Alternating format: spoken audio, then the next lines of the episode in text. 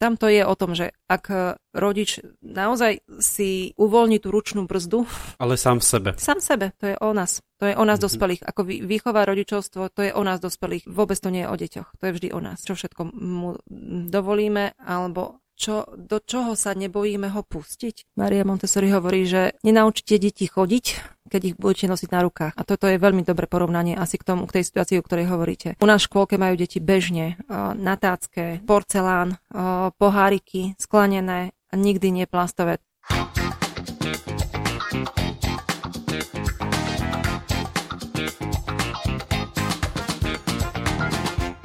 Vážení poslucháči podcastu Na Trojici vo Dvojici, znovu vám ďakujem za to, že ste si zapli tento podcast, že venujete svoj čas, drahocenný čas pre rozhovory so zaujímavými Prešovčanmi, s ľuďmi, ktorí k nášmu mestu nejakým neodmysliteľným spôsobom tajomným patria. Či už tento podcast počúvate prostredníctvom svojich mobilných aplikácií alebo v éteri Prešovského Skyradia, je to absolútne jedno, sme veľmi vďační za každého z vás. Tento podcast je súčasťou skupiny Podcast Industry, pod ktorý patria aj niektoré iné podcasty, ktoré vznikajú v našom meste, a ja vám práve teraz prinášam ukážku jedného z nich. Ahojte, som Lukáš z divadla Portál a už viac ako rok pre vás všetkých pripravujem podcast Bájky na každý deň. Ak ste o ňom ešte nepočuli, tak budete mať čo robiť, pretože k dnešnému dňu si môžete vypočuť viac ako 370 bájok. Stačí, ak si do vášho vyhľadávača alebo podcastovej aplikácie napíšete Bájky na každý deň a môžete začať počúvať poučné príbehy pre malých i veľkých. Ako ste už zvyknutí, máme tu stále pred sebou hostku, ktorá prinesie aj veľmi zaujímavé informácie o svojej práci, hobby, o čomkoľvek, čo robí, a dnes tomu nebude inač. Mojou dnešnou hosťou je Marta Fudaliová, špeciálny pedagóg, ktorá svoj celý život zasvetila Montessori pedagogike. Dobrý deň. Skôr než sa dostaneme k tomu, čo to vlastne Montessori pedagogika je, čo je to Montessori prístup. Asi sa pobavme o tom, že ako ste sa dostali vôbec k pedagogike, aká bola vaša cesta. A treba povedať, že vlastne aj váš pán manžel je pedagóg, respektíve je to už špeciálny pedagóg a dokonca vysokoškolský učiteľ. Ako ste sa vy dostali k tejto pedagogike? Na vysokej škole. A v rámci možno praxe. Keď vo 4. ročníku sme mali prax na špeciálnej, alebo proste mali sme si vybrať prax, tak som praxovala v Prešove na sídlisku 3. V triede bolo dvaja vozičkári, jeden nadpriemerne inteligentný, dvaja Rómovia z mentálnej retardácie a traja možno taký dobrý priemer. A pani učiteľka si sadla dozadu a hovorí, no, tak ukážte, čo vás v Bratislave učia. A bez toho, aby ma zoznámila s diagnózami, tak som si povedala, že ja v živote učiť nebudem. No, bol to pre vás šok ako kvôli jej prístupu asi? No, alebo z tej celkovej situácie? Dostala som tému a mala som ju odučiť.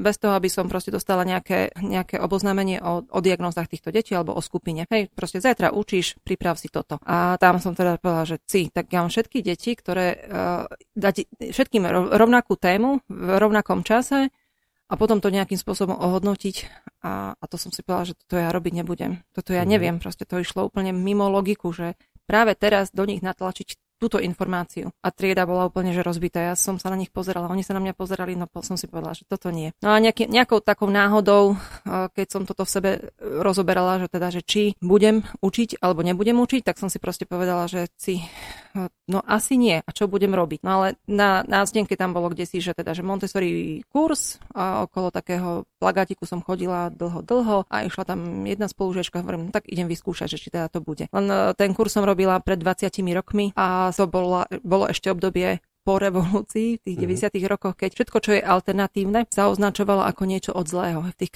kresťanských kruhoch. Tak som si povedala, že alternatívne, ale strašne ma to pokúšalo, že čo je toto alternatívne. A keď som tam bola na tých seminároch raz, druhýkrát, tak ja som pochopila, že pedagogika môže byť krásna, čarovná, inšpirujúca a logická. Že to nie je proste iba o nalievaní nejakých informácií pre deti pre rôzne deti v rovnakom čase nejakú jednu informáciu mám odovzdať, ale že ja môžem skúmať, čo to dieťa chce, reagovať na jeho potreby a zároveň ho posúvať. A toto si ma proste dostalo. Čiže ja som potom aj šťastne zoštátnicovala a začala ma pedagogika baviť. Hej, ale skrz Montessori prístup, lebo a je to asi aj teraz tak, že vysoká škola dá nejaký rozhľad, nejaké všeobecné informácie alebo vedomosti, ale nepostačuje do praxe. Hej, že vždy je lepšie, keď sa ešte vyšpecializujú. No a teraz to vlastne to vidno, že bude sa meniť školský zákon, nastavujú sa rámcové učebné osnovy a teraz sa ukáže, že teda, že učitelia nie sú nastavení pre prax. Pred 20 rokmi Montessori to naozaj bol pojem niečo ako z inej planety.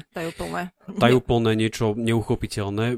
Bola vtedy literatúra o tejto časti alebo o Montessori všeobecne, alebo trebalo hľadať nesi v zahraničných publikáciách? Doteraz je to tak, že skoro všetko sa čerpá z českej literatúry. Česi proste prekladajú všetko, čo im príde pod ruku. Dokonca naši slovenskí pedagógovia, ich knihy sa vydávajú v češtine, lebo slovenské vydavateľstva to nepreložia, lebo to je nízky náklad, pre nich sa to neoplatí. To je odborná literatúra, ktorá má úzky okruh, tak je to radšej si to zoberie vydavateľstvo Portál a tam sa to proste rozoberie veľmi rýchlo. S tými lektormi, ktorými ste sa stretli pred tými 20 rokmi v rámci toho kurzu, boli to slovenskí lektori alebo boli to zahraniční lektori? Znie to tak, ako keby naozaj v tom Československu alebo tom na Slovensku už potom po revolúcii neboli lektori, ktorí by zrazu prišli s novou nejakou metodou v pedagogike, ale boli to práve zo zahraničia? Čerpali tie informácie?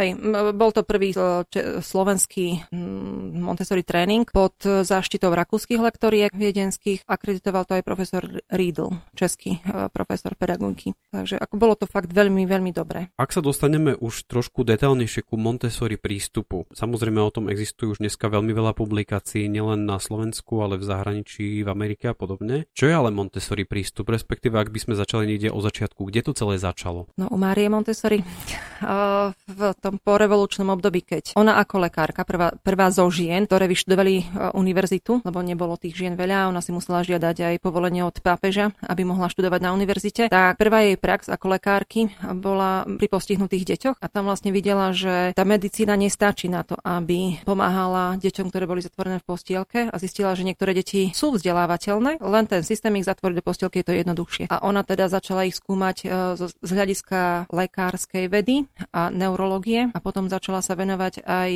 neurovede. Je to teraz možno, že teraz také ako keby novo objavené. V princípe je to o tom, čo mi môj neurologický systém ponúka ako človeku, a každý sme jedinečná osobnosť a ona vlastne tieto svoje medicínsko-psychologické veci skúmala a popisovala. Takže ona naozaj proste pracovala s odborníkmi z Francúzska, fakt riešila mnohé veci na vysokovedeckej úrovni. Aj tá moja odbornosť somatopédia s tým veľmi, veľmi úzko súvisí, lebo deti s telesným postihnutím, tam proste je nejakým spôsobom narušená nejaká neurologická štruktúra. Mozog ako taký sa vyvíja do tých 6 rokov najviac, alebo vlastne tie nervové dráhy, nervové štruktúry. Tak čo všetko sa udeje do toho veku, do tých 6 rokov, ona považovala za veľmi, veľmi dôležité obdobie. Tak sme vlastne prešli ako keby celá naša generácia do takého nejakého skúmania. Potom vlastne nastala vojna, ona teda bojovala ešte s takými tými sociálnymi vecami, že teda, že strašne veľa talianských detí končilo na ulici. Tak ona si ich vlastne brala k sebe a pozorovala, že čo im pomáha. Čo bolo takéto klasické povojnové,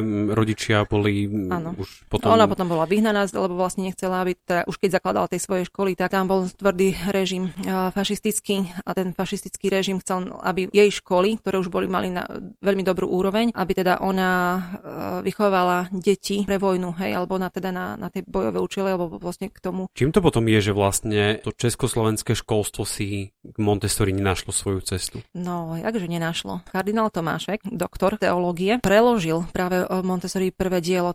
Je zaujímavé, že ono to tu bolo. Tých povojnových časov. Preložilo sa aj do češtiny, do českého jazyka, ale asi sa to nestretlo s veľkým záujmom v rámci komunistického režimu, neviem. Je zaujímavé, že naozaj on ako študent teológie si robil doktorát a preložil Montessori prvé dielo, ale aj s obrázkami, so zasúvacími válcami, proste všetko pekne krásne popísal a vlastne na základe toho si urobil doktorát z pedagogiky a bolo to tu na našom území. Znie to celé tak, ako keby, že ten Montessori prístup je dnes moderný, inovatívny, mnohí ľudia, ktorí sa rozhodnú mať dieťa a siahajú po nejakej odbornej literatúre v rámci výchovy a vzdelávania, siahajú aj po Montessori. Čo je na nej také výnimočné? Profesor Riedl nám hovoril, keď sme sa toto isté pýtali na tom prvom kurze pred 20 rokmi, hovoril, že viete čo, robte všetko, ale inak. Nie tak, ako to máte predpísané a všetko, čo má logiku a štruktúru, bude to dobre. Aby sme hľadali, či toto, čo robíme s deťmi, má logiku. A toto bude dobre. A on hovorí, a môže sa to potom nazvať Montessori.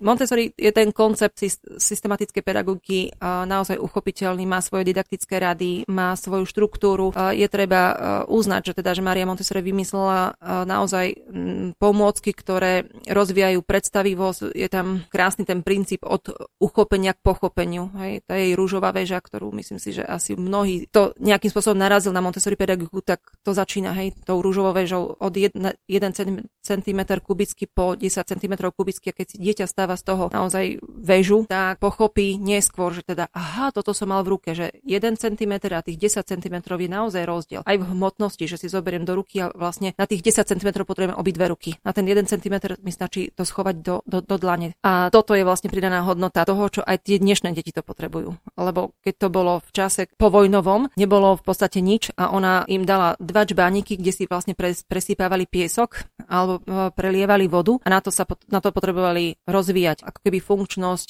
koordinácie oko-ruka. To je proste úplne základný princíp, keď dieťa len niečo chytá do ruky, úplne malé, ročné dieťa a ona vlastne celé toto pozorovanie od detí pomenovala. Do tých 3 rokov dieťa nepotrebuje veľa rozprávať, ale potrebuje veľa zažiť. A ono chce zažívať celou svojou bytosťou. To je takéto pomenovanie, že dieťa, keď sa narodí, tak je ako čistý nepopísaný papier. A každá jedna skúsenosť je taký otlačok, ktorý si dieťa ako keby odžije a nejakým spôsobom to na neho vplýva. A tak, ako sme sa bavili na začiatku o rodičovstve, že rodičom sa nerodíme, ale sa stávame. A je to o tom, že aj my dospelí sa učíme od tých detí. A tam nastáva taká interakcia medzi nami, medzi dieťaťom a mnou. Jeden rakúsky psychoterapeut povedal, že v rodičovstve nech robíte čokoľvek, nikdy to nebude dobré. Lebo naozaj je to o tom, že robím to dobre, nerobím to dobre, to svoje rodičovstvo. Ale môžeme urobiť všetko preto, aby sme tomu dieťaťu dávali to najlepšie, čo viem zo svojej skúsenosti. Prečo si myslíte potom, že niektoré deti vieme zaškatulkovať, to je zlé dieťa, a druhé vieme zaškatulkovať, že to je dobré dieťa? Toto nerada počujem.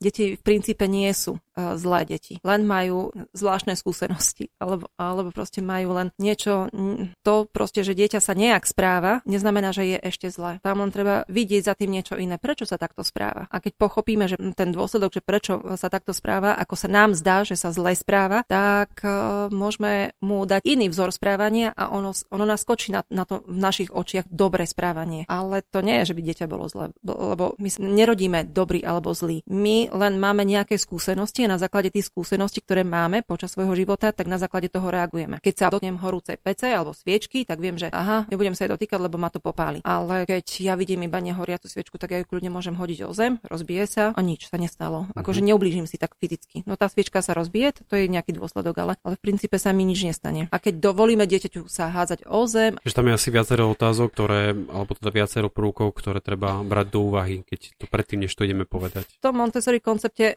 máme také pravidlo, že dieťa do tých 3 rokov neopravujeme a hovorím, že toto je zlé, toto je dobré, alebo že to nerob. Ale robím iba ukážky. Ja ako učiteľ proste s dieťaťom robím iba ukážky. Ukazujem mu to dobré správanie. A dieťa sa na základe toho môjho dobrého správania sa odo mňa učí. A ja keď nepoužívam škaredé slovíčka, tak ani to dieťa vedľa mňa nepoužíva škaredé slovíčka. A keď u nás škôlke občas zaznie škaredé slovíčko, že neviem, také obľúbené, hej, u 5-ročných detí sú kakaničky. Hovorím, že a čo to je? Ak tomu nerozumieš, tak nepoužívaj slovíčko, ktorému nerozumieš. Alebo mi povedz, vysvetlí mi, že čo to je. A zrazu sa to dieťa zahanbí a už nepovie. Alebo proste prestane ho používať. Ak ja na základe toho deti sa mu začnú vysmievať, alebo je to zábavné, tak jasné, že on, aby bol zábavnejší, tak bude to slovičko používať, ale keď sa mu nebudem smiať, alebo proste ja sa ho reálne spýtam, že čo to znamená, tak on zostane zrazu v pomykove. A ja učím naše deti v škôlke, aj doma sme proste to tak fungovalo, že ja som v princípe ten sprievodca vedľa toho dieťaťa na základe základe toho, že pristupujem k nemu ako rovnocenný partner, ale s tým vedomím, že ja som dospelý, mám viacej skúseností, ale to dieťa má tých skúseností menej. Tak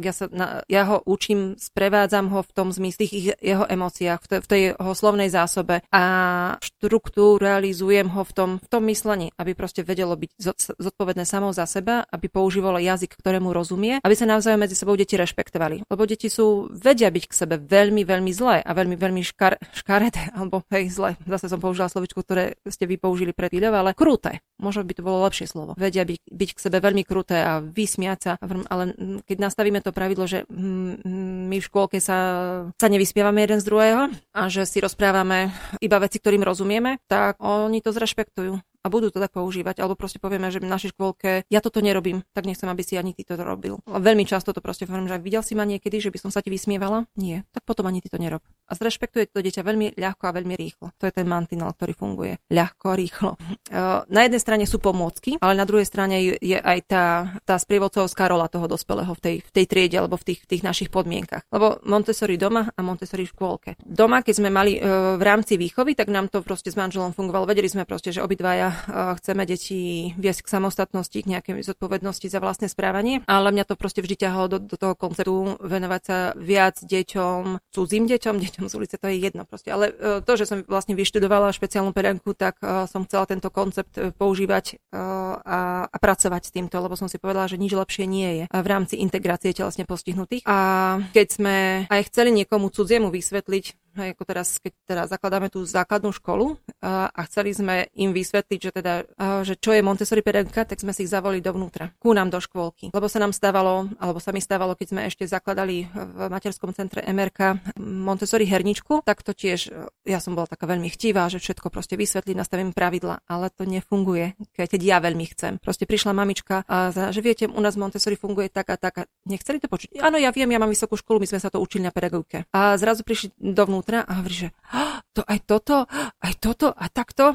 A mamku niečo očarilo a mamka hovorí, poď, pozri sa, tu je toto a poď robiť toto. A to asi nie je správny prístup. No, Montessori je to, že pripravím prostredie a nechám to dieťa, nech si teda voľne vyberie, čo ho zaujíma a čakám, kým mi dieťa nedá otázku. Ja odpovedám až na základe potrieb dieťaťa. To je prečo sa volá Montessori pedagogika veľmi pedocentrická. To bolo úplne, že kde si na začiatku, že keď sa rozdeľovali pedagogiky podľa prístupu k dieťaťu, lenže čo sa stalo v dejinách pedagogiky alebo v dejinách školstva je, že naše školy sú proste strašne štrukturované a ten obsah látky alebo učiva proste bol zameraný, že dnes vám prebrať túto tému, tak to funguje. A nedaj Bože sa odkloniť proste. Hej? A potom vznikajú dobré a zlé deti. Jednotkári, dvojkári, trojkári. A škatulkujeme si deti nie podľa toho, čo chcú, alebo čo vedia, alebo čím chcú byť, ale podľa toho, či som jednotkár, dvojkár, alebo trojkár. Toto je asi to, keď sme hovorili, že yin yang.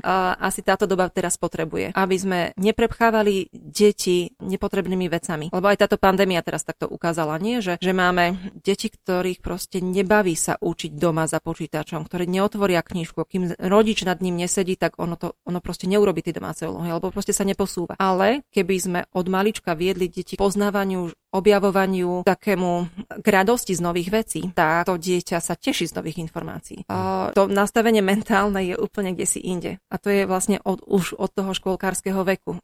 Kde škôlkársky vek? Už od toho 1 roka. Hej, moja dcera vie toto a toto. Dieťa príde 3-ročné do škôlky, už musí niečo vedieť. A proste príde 4-ročné ku mne do škôlky a ono sa nevie samo najesť. Ale ono už pozná písmenka. Kde je tam logika? Veď najprv sa musím vedieť postarať sama o seba, musím si sa vedieť samo napiť. Mamka ma krmi, ty ma krmi. Hej, úplne celé je to také pomiešané. Fakt akože naozaj nie je Montessori to, že dieťa mi už v 3 rokoch začne poznávať písmenka. To má svoju štruktúru, má to svoju logiku. Keď to tak všetko počúvam, ten Montessori prístup je v princípe prirodzený a možno, že niečo, čo sme aj žili niekedy veľmi dávno, že vlastne tí ľudia alebo malé deti sa najprv museli postarať same o seba alebo vedieť sa naučiť postarať same o seba. Znie to tak, ako keby sme sa vraciali ku tej pôvodnej pedagogike v rodine? Skôr mi to príde, aby sme to dieťa vnímali tak, že ono nie je len náš módny doplnok do bytu, ale dieťa má tiež nejaké svoje potreby. Berú to ľudia takto? Či všetci, to neviem, ale viem, že existuje skupina rodičov, ktorá to nechce takto brať. Ale viem, že sme mali, keď sme teda otvárali škôlku, prišla kolegyňa Košickú ku nám do triedy a hovorila, že toto je nielen trieda, že škôlkárska, ale že táto naša trieda je pre mnohé deti aj terapiou. Lebo dnešná doba ponúka naozaj strašne veľa aj hračiek, aj prepodnetovaných situácií, aj zábavných ihrísk a neviem kade čoho, ale či toto dieťa naozaj potrebuje, keď ono proste wow, teším sa z toho, že mám, ja neviem, Lego za 120 €, ale v princípe skončí možno vo vysávači. Neviem sa s tým hrať. Alebo proste, jo, ten plišak sa mi strašne páči a chcem ho teraz, ale poteší sa 2 hodiny a potom skončí v kúte. Čo si naše dnešné deti pýtajú, je čas od rodičov. A teda ja neviem, či to je Montessori alebo nie je Montessori, ale ona sa venovala deťom z ulice a my sa musíme teraz venovať asi deťom z bytoviek alebo deťom zo škatuľ. Keď mi prišla jedno dievčatko do škôlky a že preboha, jaká je špinavá. A mamka sa čuduje, lebo proste, že ale tak ona stále nikdy nebola špinavá. No ale ja som vám hovorila, že u nás deti nie sú na parádu. U nás nemáme tie barbinky. Nie, proste majú mať deti. Deti majú byť špinavé. Deti majú sa proste vyhrať, aby sa dosytili veci, ktoré sú bežne do ruky. Proste chytiť blato, chytiť kamienky, pokladať ich, popreskladávať. Dneska boli na lúke s deťmi pozerať. Pred 2 týždňami sme boli pozerať v mláke žabie vajíčka a dnes sme pozorovali žubrienky. A boli deti, ktoré proste nevliezli do tej vody, ale boli deti, ktoré si to nechali odpustiť, že proste tam nestrčili ruku a nezobrali si to do ruky. A toto tie dnešné deti potrebujú. Vedieť sa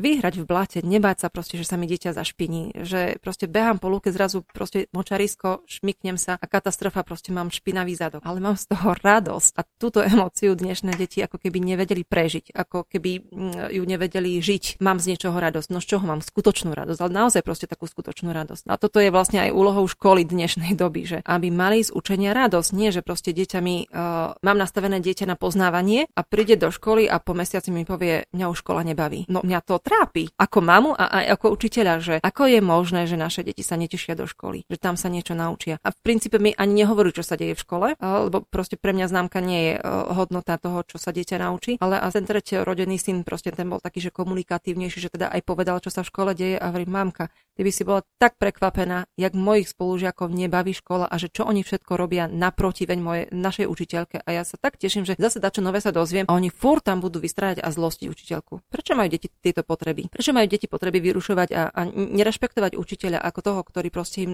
môže povedať niečo zaujímavé zo života, ja neviem, zo života zvierat. Buď nie sú nastavené dobré učebné osnovy, buď ten učiteľ nie je zaujímavý, alebo deti sú chybné. Kde je chyba? Keď sa vrátime späť ku tej rodine, lebo asi mňa to osobne ako rodiča tiež zaujíma, že vlastne tých deťoch je prirodzene to objavovanie, to chcenie hrať sa. A pritom na druhej strane hovoríte, že deti nechcú objavovať.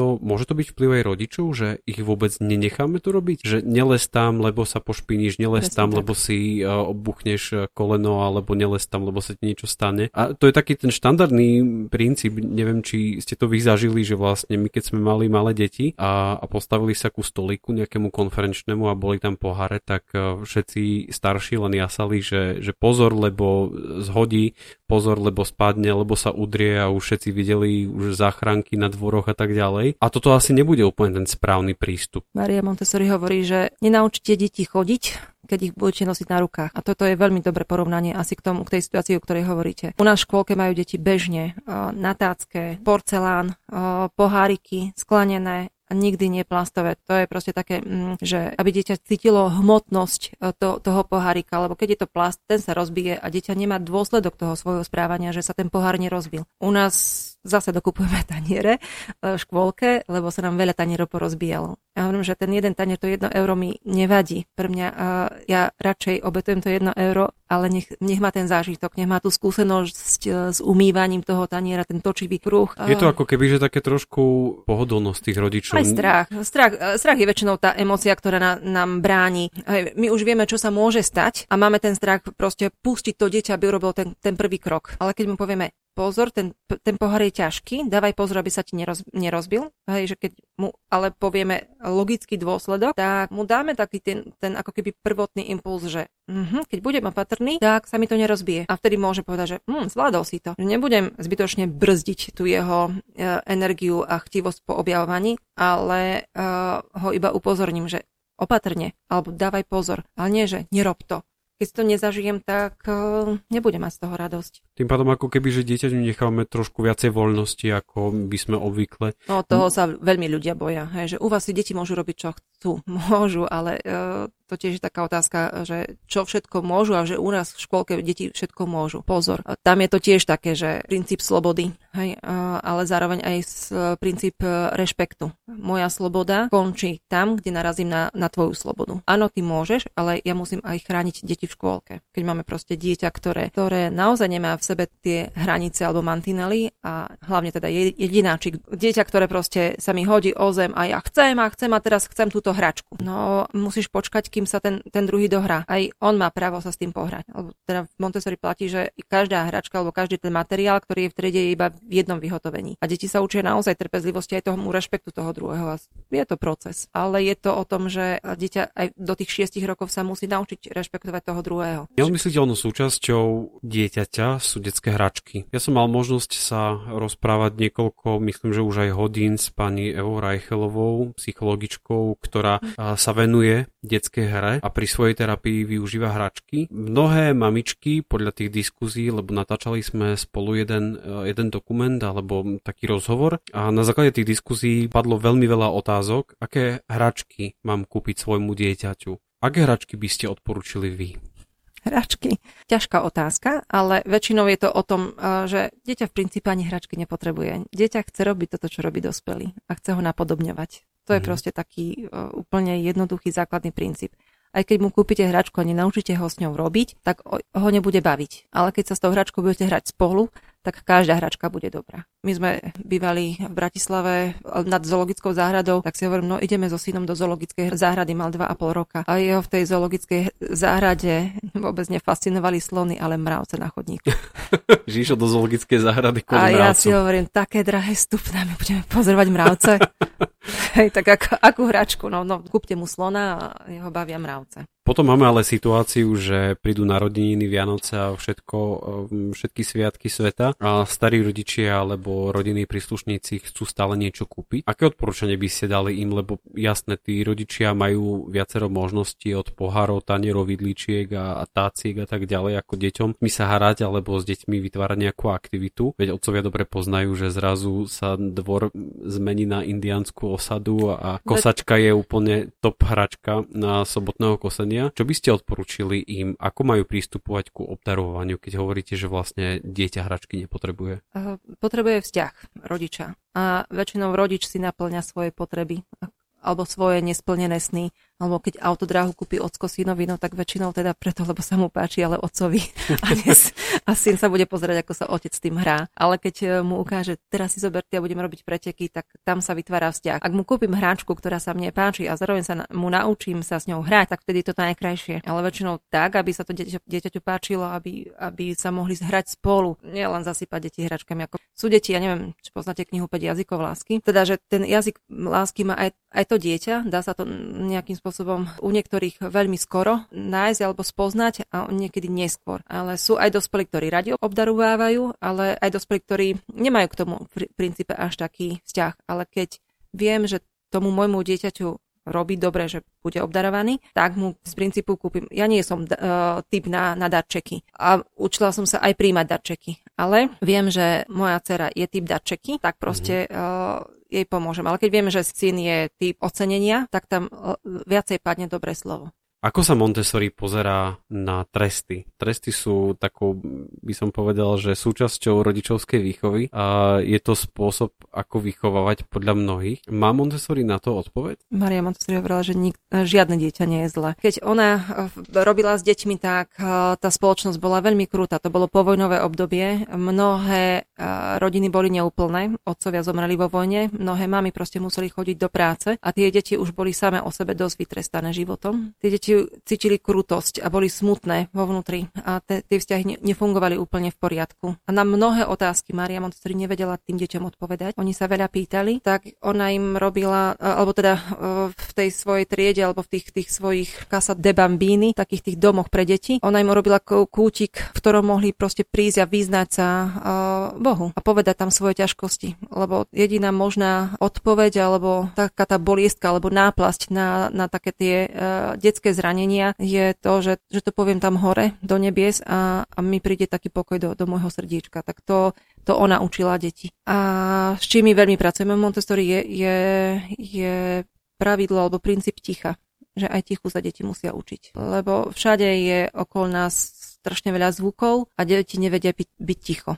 A naozaj proste máme takéto pravidlo v triede, že teda, že chodíme pomaly a rozprávame potichu.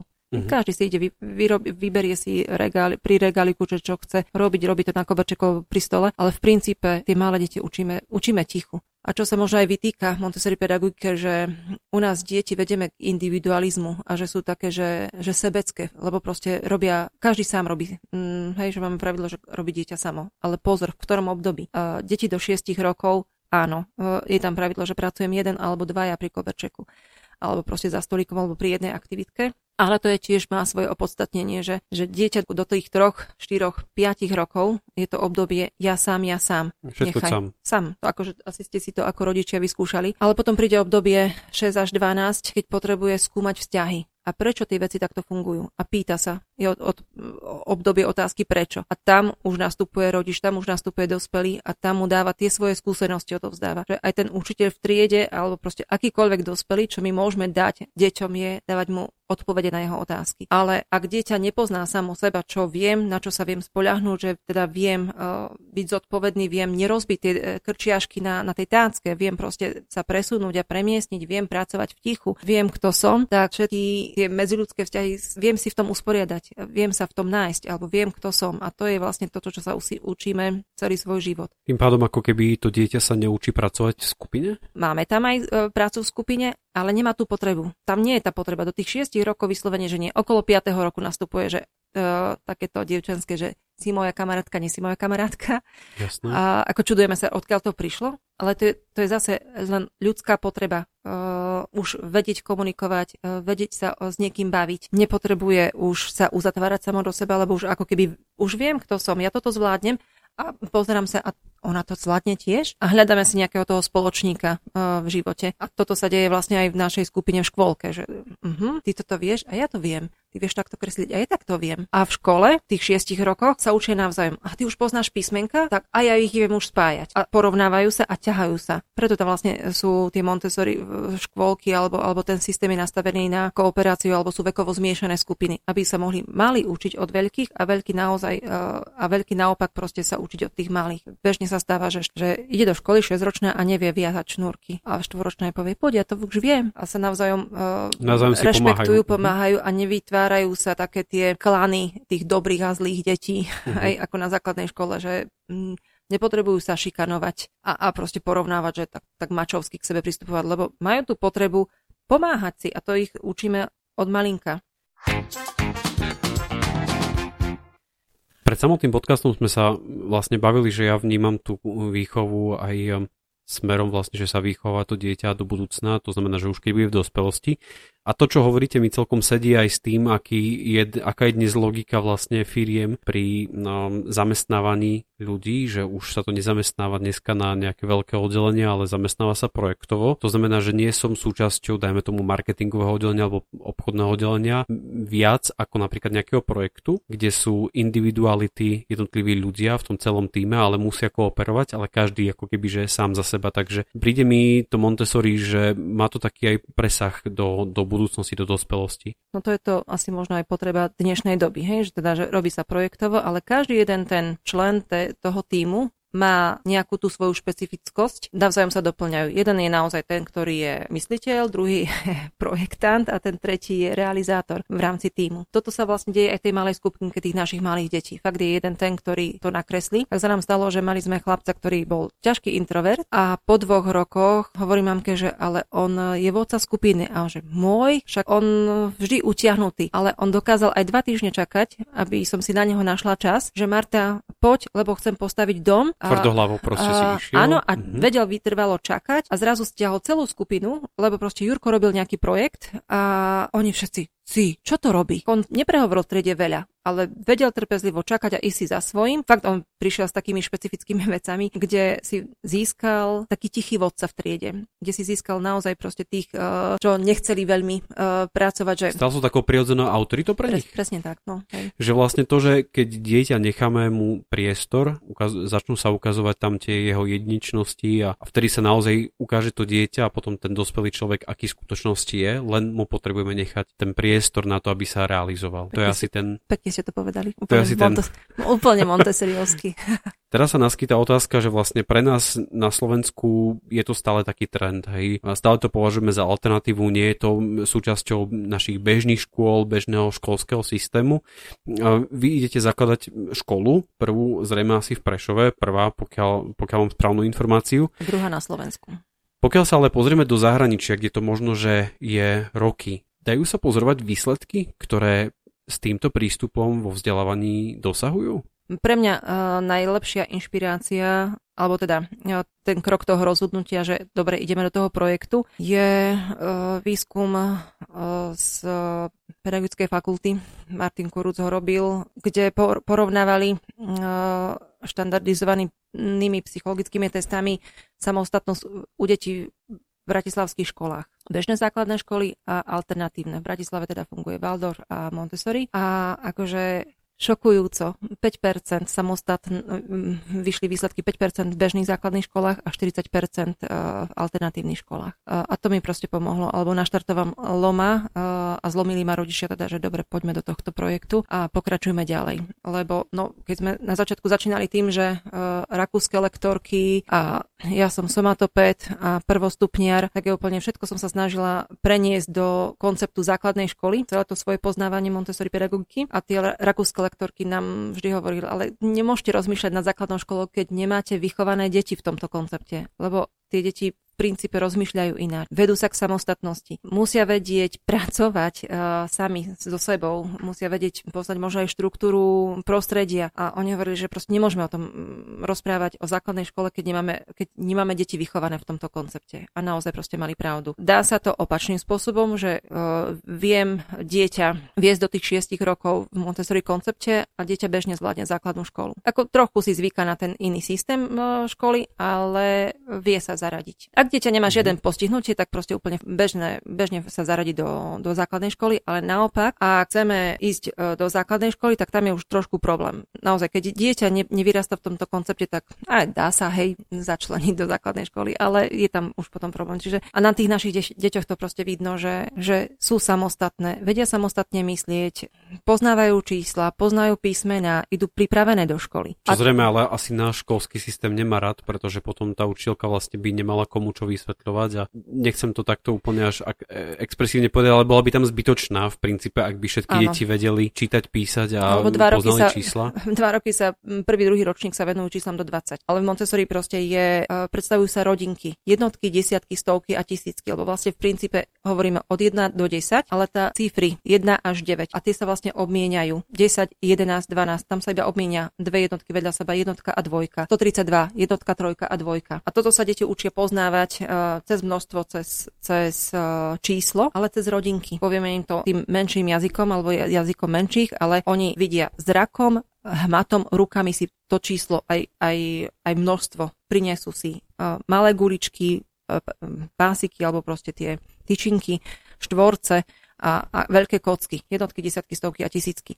Ak toto dieťa pozná, tak ono nemá fakt problém spočítať číslo 2432 plus 3228, lebo vlastne si to všetko donesie a potom si to takto pritiahne k sebe a všetko si to krásne spočíta. Lebo si to vlastne vie predstaviť. Áno, my pracujeme s tým, že od konkrétneho k abstraktnému a všetko to tam máme zhmotnené. Máme zhmotnené tie kútiky praktického života, zmyslovej výchovy a všetko je roztriedené. Každá tá aktivita je zvlášť na svojom natácke alebo na jednom podnose a dieťa proste si vytvára ako keby štruktúry, že teda aha, toto sú farby, toto sú zvuky, toto sú hmatové doštičky, toto sú teplotné pláštičky a si vlastne robí predstavu o živote, o svete. Toto sú globusy, toto sú mapy, lebo aj toto tam máme. Krásne puzzle, ktoré vytiahnem. Aha, Afrika. A pomenovávam to. Fakt, čo mi povedal môj syn, že mamka, že to tvoje krajenie zemiačíko malo veľký význam, lebo ja vidím reziteľ jesť a moji spolužiaci to nevidia. Alebo že skúmavky, hej, my tam v princípe učíme ten trojúchop, skúmavku, pipetku a hlavne teda, aby dieťa sústredilo svoju pozornosť a spevnilo si svaly, ale aby trafilo aj do tej malej dierky alebo do malej skúmavky, aby tam nakvapkalo nejaké rovnaké množstvo, aby nevylialo vodu. To sú proste cieľom tých aktivít je sústrediť sa, nevyliať, koncentrovať sa, hej. Ale ono už vie, že aha, dávam do skúmaviek tú vodu. A to slovo, ten pojem berie úplne prirodzene, ale no, keď porovnáme bežnú materskú školu, tak tam sa dieťa hrá, má pracovný list a nemá tú skúsenosť. A moje deti proste prídu, tešia sa na chémiu, lebo sme prešli konceptom kuchyne a kuchyňa je jedna veľká chémia. Laboratórium, to sme mali v predošlom podcaste, že áno. Naozaj v kuchyni to je hotové laboratórium. To je proste nádhera. Ja som teda chemička, mám skončenú strednú potravinárskú priemyslovku a laboratórium a kuchyňa to je proste moje. A tam je toľko fyziky, toľko chémie, že no nedajte to deťom. Nech nevážia, nech zakazujte im to. Nie. Tam je proste múka, zemiak vo vode, len ho dieťa umýva a ja neviem, ani to by sme ani neskončili, čo všetko sa tam dá robiť v tej kuchyni, ale koľko fyzikálnych a chemických vlastností dieťa môže objavovať. Keď toto viem vidieť, keď mám tento potenciál toho videnia do budúcna, hej, že som veštica, viem vyveštiť, že čo to moje dieťa zažíva a s čím sa potom stretne na chémii alebo vlastne na fyzike, tak naozaj potom sa zameriava na tom druhom stupni základnej školy na to, čo hovorí tá učiteľka, lebo mne to mamka, ja som to doma s mamkou robil, alebo ja som to v škôlke, alebo v MRK, v tých letných škôlkach, tam sme toto mali a proste dieťa sa na to teší, že má tam ten zážitok a ide už potom skúmať tie vzťahy. Naozaj proste s otvorenými ústami potom už počúva tú učiteľku, lebo má tam tú spomienku, má tam ten zážitok a už potrebuje vedieť, čo je atóm, čo je jeho častica. Niekto raz povedal, že učme deti nielen to, čo im chceme povedať, ale aj prečo im to chceme povedať, aby sme im povedali ten dôvod a vtedy deti skutočne nadchneme, lebo a to už v niektorých a viacerých častiach som povedal, že keby mne napríklad na strednej škole vysvetľovali fyziku úplne po praktickej stránke, tak by som sa možno, že ju išiel študovať. To isté je chémia, to isté ďalšie vedy, geografia, nemôžeme čakať od učiteľa, ktorý nikdy necestoval po zahraničí, že bude s údivom hovoriť vlastne o geografii, o Mongolsku alebo iných krajinách, keď nemá tú skúsenosť s letiskom a tak ďalej, ale to asi je úplne iná story. Všetko to, čo teraz popisujete, mne osobne to teraz vychádza tak, že vlastne rodičia, ktorí nepustia to dieťa do kuchyne, nechcú, aby pomohlo alebo syn alebo dcéra máme pri varení, že to jednoducho nerobíme dobre. Mali by sme im nechať ten priestor a zapájať ich do tých aktivít, lebo práve cez ne sa mnohé deti aj naučia. No ak dieťa nedospeje emočne, alebo proste ak mu neukážeme tú emóciu radosti alebo potešenia, tam to je o tom, že ak rodič naozaj si uvoľní tú ručnú brzdu. Ale sám v sebe. Sám v sebe, to je o nás. To je o nás dospelých. Ako výchova, rodičovstvo, to je o nás dospelých. Vôbec to nie je o deťoch. To je vždy o nás. Čo všetko mu dovolíme, alebo do čoho sa nebojíme ho pustiť. Je to niekedy, ale možno, že fakt naše také rodinné pohodlie, že chcem to mať čo najskôr urobené, lebo však navariť treba za hodinu, lebo nejaká rodinná oslava alebo tak ďalej a to dieťa predsa jemu to ide pomalšie, to vajíčko nevie úplne tak rozbiť a tak ďalej, že je to trošku aj takéto naše pohodlie, že chceme to mať čo najskôr za sebou a že jednoducho to dieťa by teraz v úvodzovkách by bolo pre nás príťažou pri tej našej aktivite, ale na druhej strane by sme mu tým naozaj vedeli veľmi pomôcť, keby bol našou súčasťou. Trávili by sme čas s ním, čo vlastne podvedome by asi to ani dieťa si takto neuvedomovalo, že trávime čas s ním, ale a vlastne by sme ho aj niečo naučili. Maria Montessori hovorí o senzitívnych obdobiach. Ak dieťa chce niečo robiť, tak vtedy mu treba dať ten priestor. Lebo dieťa rado umýva, utiera prach, alebo proste robí toto, keď má 2 roky, ale v 4 rokoch už to nechce robiť. Už je vypočítavé, už to vie zrátať, že toto mi mamka kázala a toto ja nebudem robiť. A vtedy to proste treba, že keď má chuť robiť, tak vtedy ho treba nechať a vtedy ho treba vedieť aj pochváliť, keď sme hovorili o 5 jazykoch lásky. A keď sa tam nájde, že mamka sa teší, A deti milujú proste, keď sú rodičia spokojní. Oni chcú, aby mamka bola, lebo to si vedia veľmi rýchlo. Tam tá detská dušička je veľmi citlivá. Ak proste vidíš, že mamka je spokojná, tak aj dieťa je spokojné. To je proste taká tá rovnica fungovania tej chémie v tele aj medzi dieťaťom a dospelým. Ak je mamka spokojná, aj dieťa je spokojné. A to musí fungovať obojstranne. Ak teda mama sleduje, že dieťa toto robí rado, tak ho v tom podporím. Ak vidím, lebo potom už môže byť neskoro. A v 4 rokoch v niektorých situáciách už fakt je neskoro. Že už sa mu nechce upratovať. Nebudem. Keď sa vrátime do nášho úplne bežného školského systému, ktorý je nastavený, príďte na čas, buďte ticho a hovorte len tedy, keď vám ja dám súhlas. Nechcem to takto úplne dehonestovať, ale po tých všetkých skúsenostiach už ako rodič to môžem tak trošku aj zhodnotiť. Množstvo by možno vám dalo protiargument, že vám sa to ľahko hovorí, keď možno, že máte menej detí v triede, ako majú oni. Je to naozaj argument? Je to naozaj tak, že pri 20-25 deťoch v triede nie je možné vysvetliť alebo učiť Montessori technikou? No, školský zákon hovorí, že v materskej škole môžeme mať 24 detí v triede. My ich máme 23, z toho 4 sú špeciálne, so špeciálnymi potrebami. Tak je to málo alebo veľa? Neviem. A každé má svoje špecifikum a trvá to chvíľu, kým naskočia na ten náš systém, ale výsledky proste vidno na tých deťoch. Chlapec, ktorý proste prišiel ku nám a hádzal, proste spod stola ho proste nevytiahnete, lebo proste ja chcem teraz a nebudem. Rozhádže vám celú poličku, po 2 rokoch proste stane sa, že sa mu vysype a zrazu pozerá a bez toho, aby sme čokoľvek museli povedať, sám si za sebou odloží. A to bolo trápenie a nebudem a hodí sa o zem a proste čeličo, ale to prostredie vychováva. Maria Montessori hovorí, že na dieťa pôsobí to, čo ho obklopuje.